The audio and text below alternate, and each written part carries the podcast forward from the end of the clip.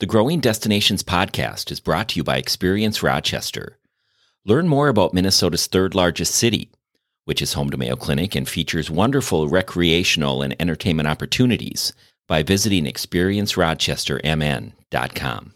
When I heard from collectors, store owners that we were stupid, we're making a big mistake, it's going to fail, we're not in the right spot, it's a dying area. All those things still stick with me because when when that happens, it motivates me more actually.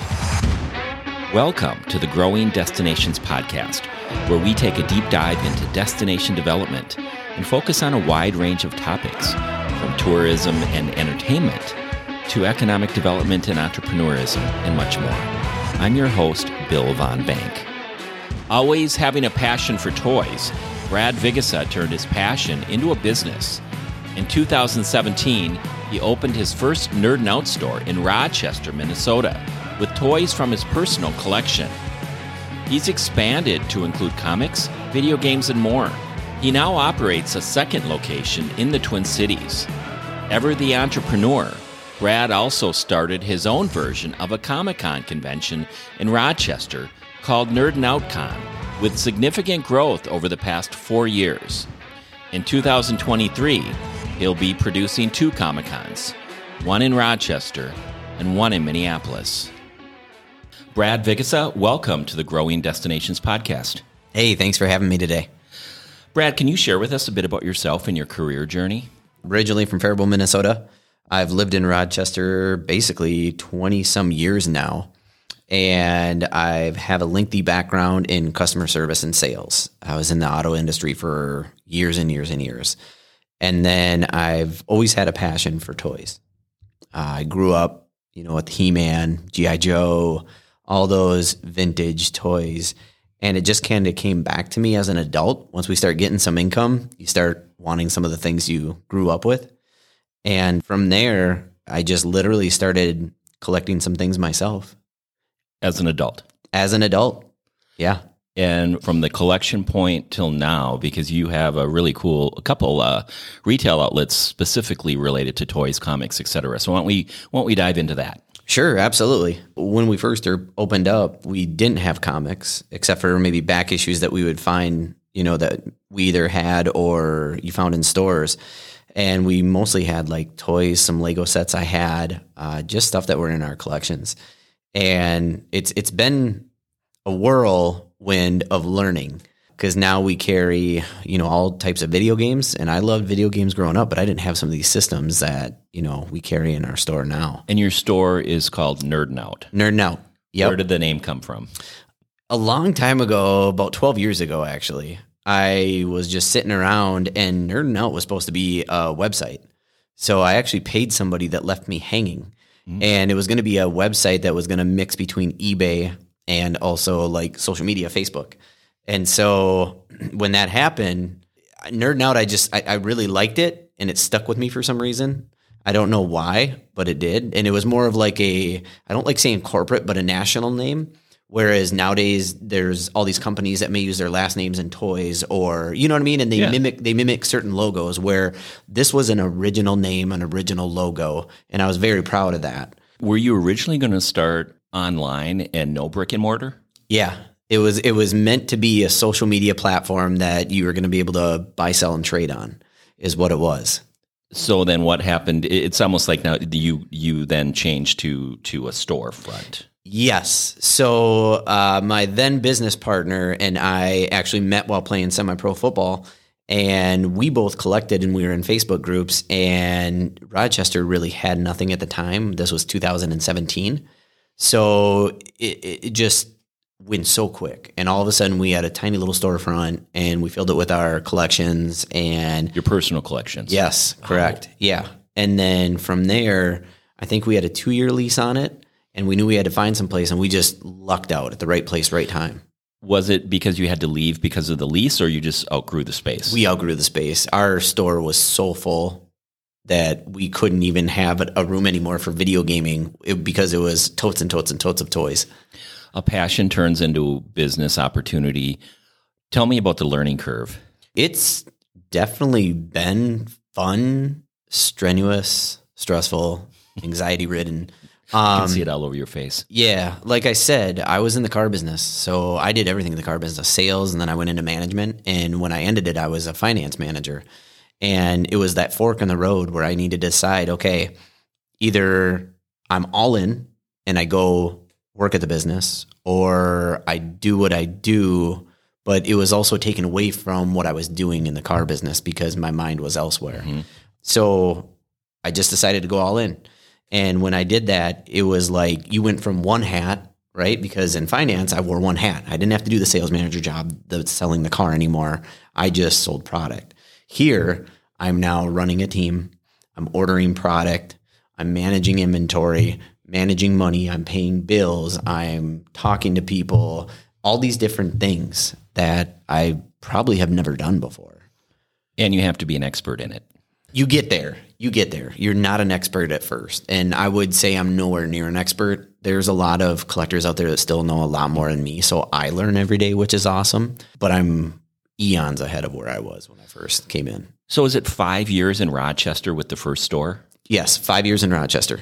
And then you have grown the business to the Twin Cities. Yes. So during the pandemic, uh, decided to make a move. I just something inside felt right. The pandemic hit, everything shut down, and everything slowed down. And then I started coming up with the idea of a live sale. So we started doing Facebook live sales. And when we did these live sales, we started getting customers from all over the US rather than just Rochester. We really grew the business from this. I mean, we started seeing gains of almost $20,000 a month extra. So when we did that, smart about it, we started putting money away. And I felt like the time was then to grow the business because I've always wanted to make it more. And what year was that? That was 2020 is when that happened. Right after the pandemic. Yeah. Yeah. So we got up there and officially opened October 3rd. 2020. Wow. So that so within the pandemic, while everything is shutting down, you are looking at a growth opportunity for your business. Yes. When I heard from collectors, store owners that we were stupid, we're making a big mistake, it's going to fail, we're not in the right spot, it's a dying area, all those things still stick with me because when when that happens, it motivates me more actually. As we come out of COVID, what are some lessons you've learned? I think we've all learned cleanliness a lot more than what we were. I've always been a pretty clean freak, pretty much a clean freak, I should say. So for me, I've always had stuff a certain way, lined up nicely, cleaned. I always dust. I always did that, but we do it more now. And it's also, like I said, when COVID hit and we couldn't sell, those live sales taught me so much more of outreach and how to reach more people than just what's in our area. And it showed me how much it would grow our business. As you look to the future and growth strategy, what are your thoughts in terms of your storefronts? And then we need to, we, we will get to the point of some of your other activities you do with Nerd Now. But from a retail standpoint, you're in two locations. Do you do you look for more? I would like to say yes. It's always been my passion and my dream to kind of revive the Toys R Us type scenario. But the longer you run a business and you work through things, you really do learn the hardships of them. How much it costs to run a big building. Because it's not just your rent or mortgage, it's your bills, it's everything else lights, electric, right? And then besides that, employees. You really do have to have the right employees running your store or working under you so that they are showing your passion and also mimicking your drive per se. As much as I would like to say yes, now I've kind of slowed down a little bit. I would love to maybe add one more in Minnesota and then the dream would be to have one outside the state. But again, it's learning. Who's your customer? honestly everybody that's the one thing that i think i when i came over i came over with the mindset of how do we get people in our store that normally wouldn't right? The moms that would never want to come in because they're never going to buy anything. Uh, it's it's about winning them over. Their kids come in for pokemon cards. Now what does mom see that she kind of digs to where the next time she would come in rather than being like no you can take them How about from a nostalgia standpoint? Do you see a lot of customers because they they're looking for something because they grew up collecting this or that? For sure, for sure. I mean, that's like a daily thing for anybody when they come in. They're looking to find maybe that one thing that completes their collection from when they're a kid, or they'll come in and they'll be like, "Oh, I had that before," and they may pick it up just because they had it, even though they don't collect toys. It's just something that they remember, right? What's hot right now at your stores? Right now, I would have to say comics are actually doing really well again. Uh, whether it's back issues or new, there are a lot of good storylines going on right now. Video games are pretty hot. Toys are still pretty hot. And games like Magic the Gathering, Pokemon, the cards, people really, really not only enjoy collecting it, but playing it. I'm still fascinated in the age of technology and virtual and augmented reality. People are still into comic books. Mm-hmm.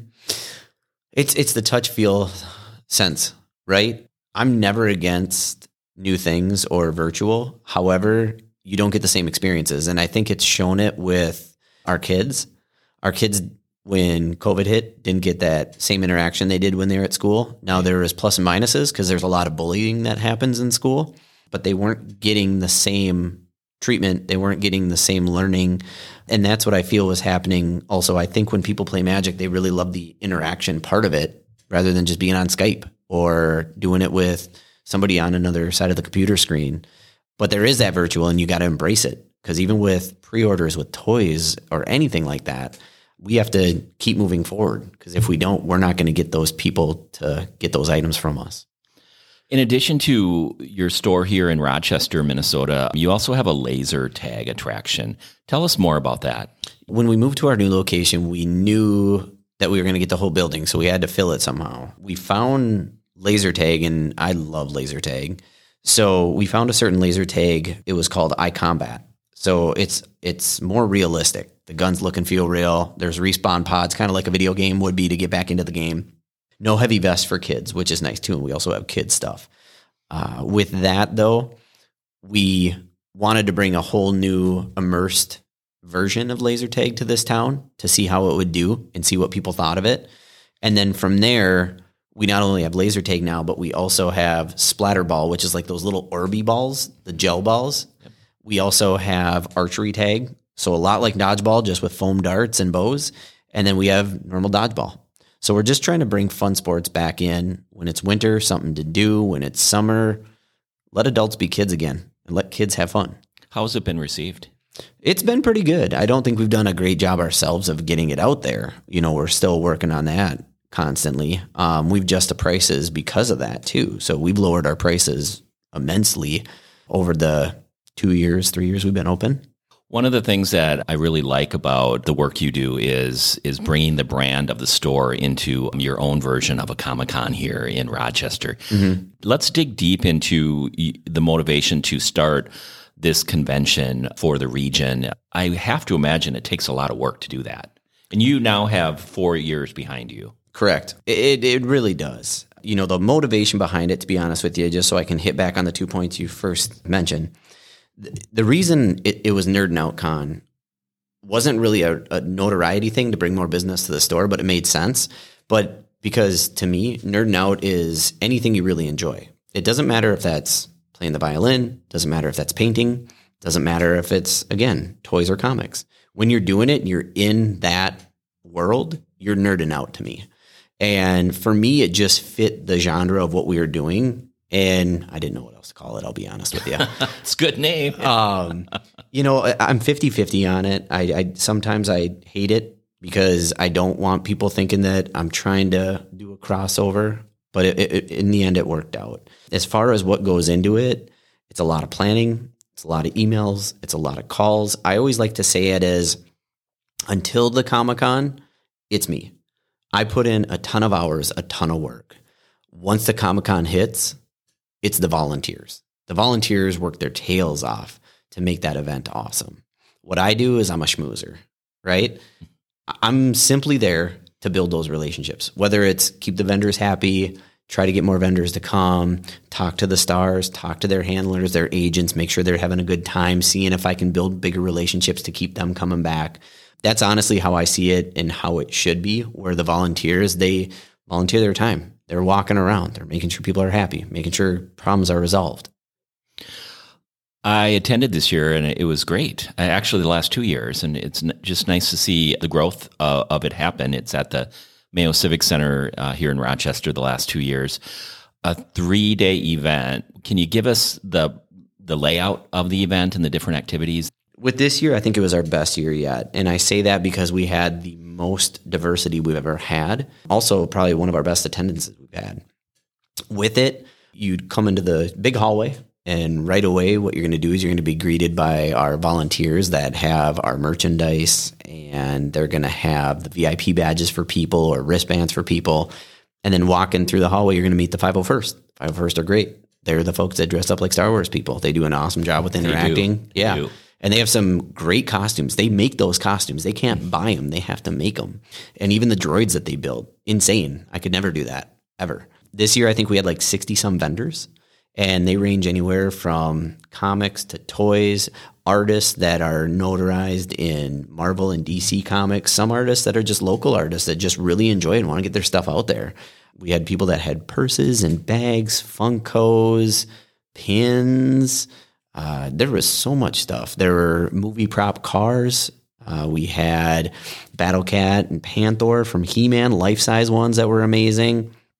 We had games and more from town that had Magic the Gathering tournaments going on. Then we had uh, professional cosplayers in here that were signing autographs, selling their stuff, dressed up really cool.